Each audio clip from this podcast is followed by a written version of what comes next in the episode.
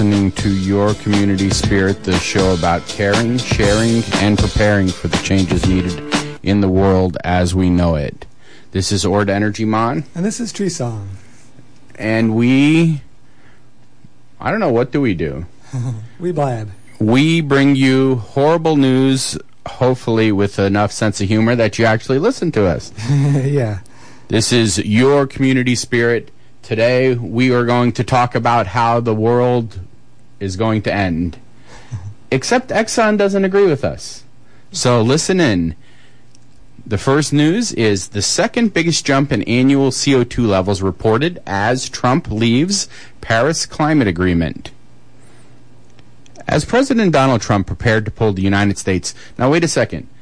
He has announced that he's pulling us out Yeah. prematurely because technically we wouldn't leave until 2020, Yeah, there's like a process to. to like a week after the new presidential election. Yeah. So if he announces it now, there's this whole process to go through before we can actually leave. Yeah. So the whole time he's going to be president, we'll actually be in the Paris Agreement still. Yeah. But we won't be doing anything, so officially we won't really be in it, right? Yeah. So, as President Donald Trump prepared to pull the United States out of the global Paris Climate Agreement this week, scientists at the National Oceanic and Atmospheric Agency reported that 2016 had recorded the highest or the second biggest jump in atmospheric carbon dioxide on record. Last year's increase in the atmospheric CO2 concentration was nearly double the average pace since detailed measurements started in 1979. That's part of the thing with science is we learn that we need to start keeping track of stuff, right? yeah. Once CO2 is in the atmosphere, the heat trapping gas persists there for decades. Basically, it creates this blanket Yeah. and keeps the earth warm. And so it just does a good job of holding in the heat. yeah, which- you know, it's nice to be warmer than the vacuum of space, but we might turn up the thermostat a little bit too much. There needs to be a balance, right? yeah. Which means that even if global emissions level off, as they have started to do, the planet is on a path towards more warming, rising sea levels, and increased heat waves and droughts in the decades ahead. Concentrations of other greenhouse gases, including methane and nitric oxide, isn't that the laughing gas? Nitrous oxide. Huh? Is that what that one is? Isn't that the one that when you puff it, it makes you laugh? So maybe that's why people aren't like really thinking global warming is happening, because the you know people are like increasingly being delusional. Yeah, they're getting giddy from the nitrous oxide. I don't know if that's quite the case, but it's So a funny thought. um, methane. So all this increased last year, according to the National Oceanic and Atmospheric Administration's latest update to its greenhouse gas index. Now imagine that being your job. You get to collect gas. the heating effect of all combined greenhouse gases in the atmosphere increased by 2.5% in 2016, according to the index. Quote, the warming effect of these chemicals we're tracking has increased by 40% since 1990, said Steve Montzka, uh, National Oceanic and Atmospheric Administration. Is there a way to like abbreviate that? Is it called NOAA? Yeah, NOAA, N-O-A-A. All right. I so, think I've heard it called NOAA also. who co-authored the update, including uh, continuing his quote. Even though emissions are leveling off, CO2 is so long-lived that the concentration is still increasing. End quote.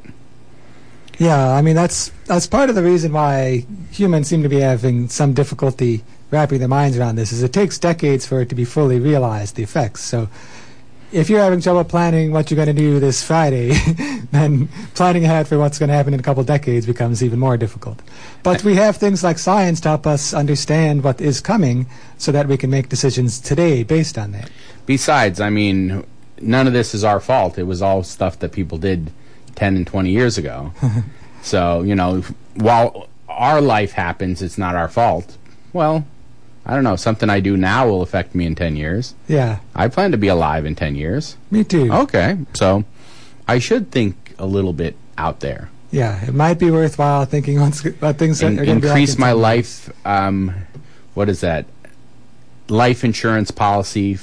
I wonder if they have a global warming caveat on there. like, Yeah, if global warming strikes, yeah, Getting the atmospheric concentration to level off would require reducing emissions by a measly 80%. oh yeah, no big deal, eighty percent. Now, that 80% is actually what is targeted under the Paris Climate Agreement. But the goal is in doubt as the Trump administration rolls back climate and energy policies meant to lower emissions in the United States, historically the world's largest source of, I should just say, hot gas. Oh yeah, we're Just spewing like- hot air. just like of all kinds. So, all right, where were we? So yeah, even though the latest figures are sobering, the fact that global carbon emissions are starting to plateau is a hopeful sign, said Pennsylvania State University climate scientist Michael Mann. Quote, this emphasizes a key basic truth. There's nothing Trump can do to stop the dramatic global transition away from fossil fuels toward clean and renewable energy, he said. The world is moving on and we will tackle this problem. At this point, it is simply a question of whether we get on board the great economic revolution of this century or whether we get left behind. The great economic revolution of this century. Yeah. It's I mean, if we if our country decides we don't want to, you know, manufacture any solar panels, we don't want to do any of that sort of stuff, then the other countries are going to do it, well, I mean, the, and we'll buy, end up buying it. the simple calculation is waste is money lost. Mhm. And if you are polluting, you are wasting energy. And therefore, you're, you know, putting money up the smokestack. Yeah. And so let's figure out ways to be more efficient because that's what business people do. Just like yeah. Well, and that's why a lot of the world is trying to transition to zero waste approaches to energy. But the U.S. is stepping away from that, at least at the federal level. So speaking of businesses, businesses don't like wasting energy. And so ExxonMobil did you know that ExxonMobil is the world's largest oil and gas company? Exxon shareholders approve climate resolution. 62% vote for disclosure. ExxonMobil shareholders voted on Wednesday to require the world's largest oil and gas company to report on the impacts of climate change to its business, defying management and making a milestone in a 28 year effort by activist investors. 62% of the shareholders voted for Exxon to begin producing an annual report that explains how the company will be affected by global efforts to reduce greenhouse gas emissions under the Paris Climate Agreement. The an- analysis should address the financial risks the company faces as nations slash fossil fuel use in an effort to prevent worldwide temperatures from rising more than 2 degrees Celsius. Yeah, this is something I've been talking about. Well, uh, initially in regards to the loss, uh, the, the legal actions against Exxon, but you know, it's one thing to to defraud the public, but if you're defrauding your investors, then you're going to get in a lot of trouble. so if they're not telling their investors that their business model is at risk from climate change, then even the investors are now getting mad at them and saying, "You have to tell us what your risks are related to climate change. You can't pretend it's not a problem anymore." And we've been talking about this all year because last year, 38% of the investors voted for this, which at that point was a record. Yeah, at that point they're like, "Wow, we got 38% of Exxon uh, shareholders to vote for this." Now they actually got 62%, and so it's going to happen. Now, the vote at Exxon shows the rapid erosion of support for the company's defiant stance on climate disclosure, and it caps a shareholder meeting season that saw unprecedented support for greater corporate disclosure on climate change. In recent weeks, shareholders voted in favor of climate risk analysis at two other major energy companies, Occidental Petroleum and PPL, Pennsylvania's largest utility. Climate related shareholder resolutions also garnered record support at other big U.S. utilities that rely on fossil fuels. Dominion Resources, is that really how they pronounce it? Dominion Resources. They're just yeah. like, ha ha ha, Dominion Resources, they're all mine. What ominous name. just like, um, and Duke Energy and DTE Energy. Yeah. Did you hear about how the, I believe it was Greenpeace, someone flew an airship over this uh, shareholder meeting that said something about how Exxon needs to uh, have climates accounting? Uh, because it was, they, they weren't being allowed to do a billboard using Exxon's name in the city because they didn't have permission from the company to mention Exxon by name. So instead, so- they did an airship. So basically, anywhere in the city, you're not allowed to badmouth the yeah, company. badmouth the company. The company yeah. owns the city so They'll, much. they'll consider it slander, you know, if you use their name without their permission. But they were able to get away with it on an airship. it's just like they don't own space yet. yeah, they don't own space yet. Yeah. So So I, I I heard that news and I wondered if that may have contributed. All the people are walking into the shareholder meeting and they see this blimp flying overhead. This no, airship. I think they'd just be annoyed. Yeah. like, They'll be like, "Oh, we know like- already. We're voting for it." just like yeah. So. Um, so, in, in other news, paramilitary security tracked and targeted no da- DAPL activists as jihadists, the documents show. As people So. I mean, jihadists are like like people from well, it's a contested term anyway. I don't like the fact that the Okay. article used the term, but they, but, they're but they're basically comparing activists. activists comparing to violent criminals, you know, violent terrorists. And they're using that as an excuse to do surveillance and disruption. Okay. and it's affecting we, we don't know the full extent of it but it's affecting a lot of no dakota access pipeline activists as people nationwide rallied last year to support the standing rock sioux's attempts to block the dakota access pipeline a private security firm with experience fighting in iraq and afghanistan launched an intrusive military-style surveillance and counterintelligence campaign against the activists and their allies and this is this is on u.s soil they're going to these nonviolent groups and they're Okay. Wait a second. This is a private security firm yeah is doing counterintelligence and attacking the activists. Yeah. On U.S. soil against nonviolent activists who are just trying to protect their water. Fun Does- stuff. Yeah. Surveillance targets included everyone from Native American demonstrators to the actress Shailene Woodley, who was a spokesperson along the way, along with other organizations including Black Lives Matter, 350.org, Veterans for Peace, Catholic Worker Movements, and Food and Water Watch. The records label the protesters, quote, jihadists, and seek to justify escalating action against them. The activities spanned, but were not limited to, South Dakota, North Dakota, Iowa, and Illinois. So they were doing stuff here in Illinois. We, they may have even done stuff here in Carbondale, for all we know. Uh, we don't have the details of the document in front of us. Uh, document also shows that surveillance efforts continued after the breakup of the Standing Rock camps this winter, including ongoing pipeline protests in other areas. So the firm is called TigerSwan. It's all one word. And so the, there are concerns raised by the ACLU and National Lawyers Guild, Electronic Frontier Foundation, and others, uh, they're saying that these things would be illegal if law enforcement had done them. So instead, a private company is doing them and then working closely with law enforcement. It's kind of a way of getting around the restrictions on what law enforcement can do. And of course, its employer, Texas-based pipeline developer Energy Transfer Partners, said, "We hired them. We didn't know what they were doing." Yeah. Right? That's It's plausible deniability, yeah.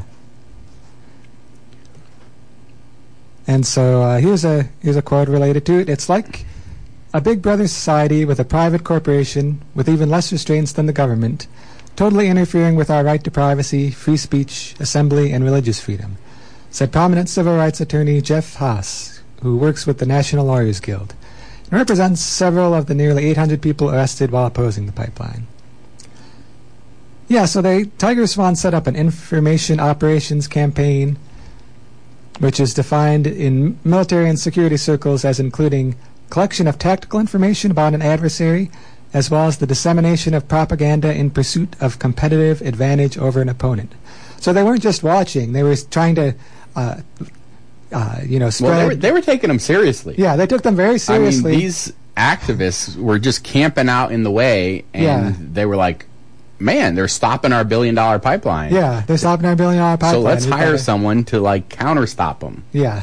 so they were spreading propaganda to try to stop them. They were uh, try- they were trying to foment divisions between the native and non-native activists. They were trying to uh, keep an eye on like the more violent rhetoric going on and trying to you know get involved in that too. Well, I'm surprised there wasn't more violence if that's what they were trying to do was pump up the violence. You know, Yeah. I mean, there was there was a little bit of argument, you know, on the social media about you know natives versus non-natives, but it seemed to be pretty, you know, w- the narrative seemed to stay pretty consistent yeah. on social media. So what they did didn't work real well, at least in the social media. Yeah. I think what they did wasn't as effective as they probably hoped because you know I did see a few posts along those lines of the division between native and non-native, for example, but they still worked together and got a lot done. Well, I think a big part of it was there was a lot of people who brought supplies there and then brought stories back to their communities. Yeah, So there was this, you know, hands-on knowledge happening that wasn't, you know, as removed as it would be, you know, normally. So yeah, and some of the surveillance included a Chicago area local anti-DAPL church, as it was labeled. So they're they're surveilling a church too, at least one church to to see what's going on related to Dakota Access Pipeline. The company also reported on anti-pipeline sentiments at a second church in Illinois' capital, Springfield, and according to an earlier situation report, was probing links between Black Lives Matter Chicago and groups at local university that it discovered via social media. Yeah, I think th- they probably had a hard time because there were so many people, you know, working on this. It's yeah, like- it it's was hard like- to pick and choose. How do they pick and choose who to like, you know? I mean, it seemed like tens of thousands of people were, you know, involved and interacting because, well, we're all downstream from that. Yeah. And so the idea that they would put a pipeline upstream from us that has a potential to leak the Native Americans who lived right downstream from that really caught that sentiment for all the communities downstream, it seemed like. Yeah. Because we are, I don't know, a thousand miles downstream from them, but our community really caught the sentiment that, you know, that that oil spill spills up there, it's going to come all the way down to us. Yeah. So, So yeah, and there are some more details out there. You can email us at info at yourcommunityspirit.org for our newsletter, which has the links. It's also at grist.org is the site that that story came from. and there is a lot of links in this story Yeah. and a lot more information that what we talked about.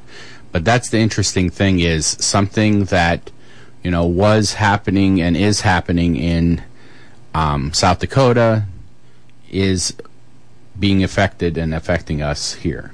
Yeah. And that's the idea that it is all connected. Only you can prevent alternative facts. can you vaccinate against climate denial? Since the dawn of scientific consensus on climate change, there has been climate denial. Realists have tried to undermine skepticism through political tactics, public shaming, and shouting facts into the void. That was void. Mm-hmm. Now scientists have pinpointed a novel approach to defend against pervasive climate denial. What? Yeah. Inoculation messages? yes, inoculation. Are we really talking about vaccinating? Yeah, communication style. Recent research has found that people are more able to identify misinformation if first notifies that it'll be coming their way.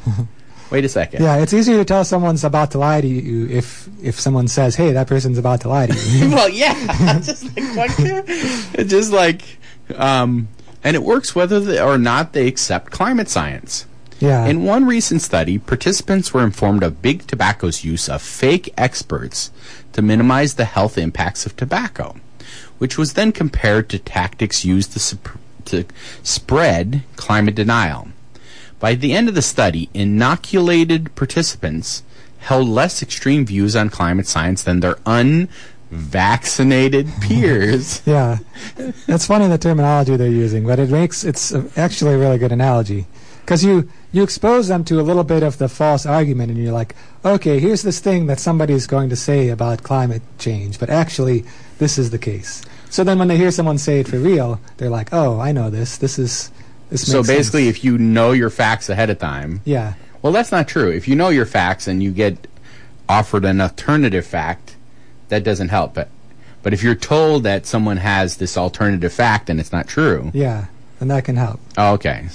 So because then you'll evaluate it more critically. Like if someone, especially if it's someone you trust as a resource otherwise, starts telling you this fact, quote unquote, then if that's the only thing you know, you just take it at face value. But if you've heard before that this may be an error in thinking, then Well, a common misconception is people say we need to choose the environment or the economy. yeah, And if you look right now, the only economy that is booming is the clean energy, the you know the the the economy that is actually thinking about the environment. yeah, And that's been the case for decades.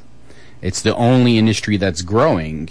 And so if you think about the economy, you will make money.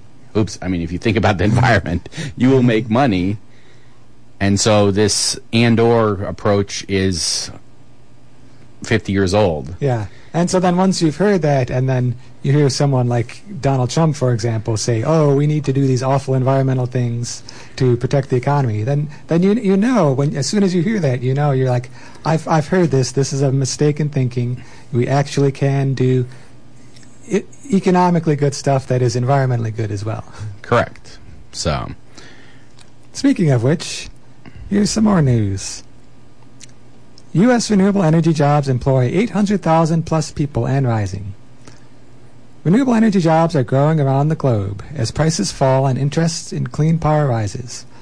Worldwide, 9.8 million people are now employed in the renewable energy industry, including 3 million in the booming photovoltaic solar sector, up 12% from just a year ago, a new study shows. now if you would like to see this chart, send us an email info at yourcommunityspirit.org and um, I'll try to get it on the calendar, but there will be a series of um, workshops in Southern Illinois. Um, I want to say it's June 13th at John A. Logan, and it's uh, about bringing renewable energy jobs to Southern Illinois. And it's an all day symposium. That sounds like a good plan. Yep. So back to the world. Back to the world. So this is from the International Renewable Energy Agency. Each year, uh, I don't know if they abbreviate it this way. IRENA is, is that's how I pronounce it. I R E N A counts employment in renewable energy by technology and country. So it, in 2016, solar was creating U.S. jobs at 17 times the rate of the national economy, rising to more than 260,000 jobs in the U.S. solar industry today. In the U.S. wind industry, now with over 100,000 jobs, a new wind turbine went up every 2.4 hours this past quarter.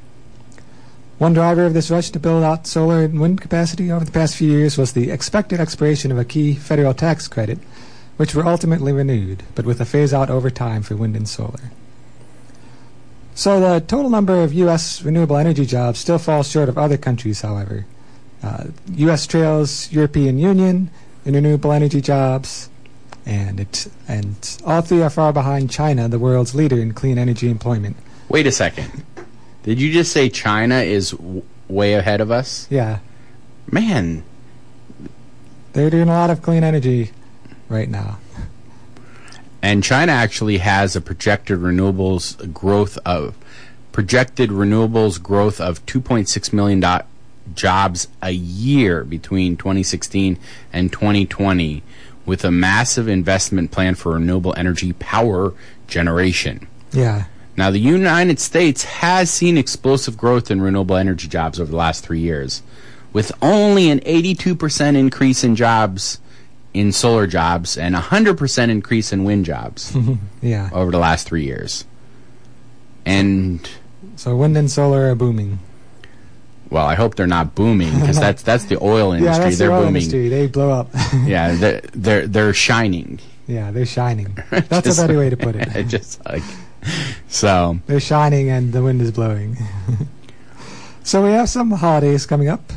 We always get the most interesting holidays here. National Donut Day, always the first Friday in June. And National Bubba Day. I will never forget the the show where the guy from who worked at Arnold's called in, and his name was Bubba. He was awesome. yeah. So on Saturday is National Trails Day. Good day to go on outdoor trails, and it's also repeat day. I repeat, Saturday is repeat day. What did you? I repeat, Saturday is repeat day. Sunday is applesauce cake day. I don't know if I've ever had an applesauce cake. Maybe I should make one. Let's see. Saturday, I mean, Sunday is also Hug Your Cat Day.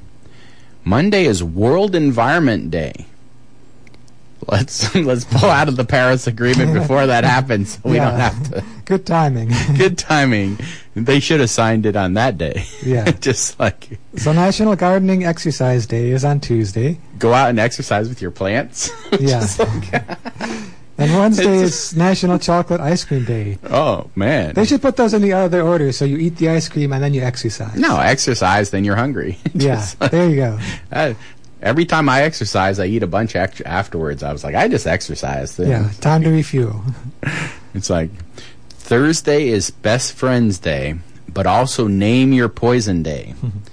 so don't poison your best friend, but go have some poison with your best friend. Yeah, Isn't that what they call alcohol? Yeah. That's It's I like- think it's a euphemism for alcohol. Just like so. We are in the month of June. The countdown has begun to summer. Summertime. We are in Fight the Filthy Fly month. just like of course National Gardening Week is this week.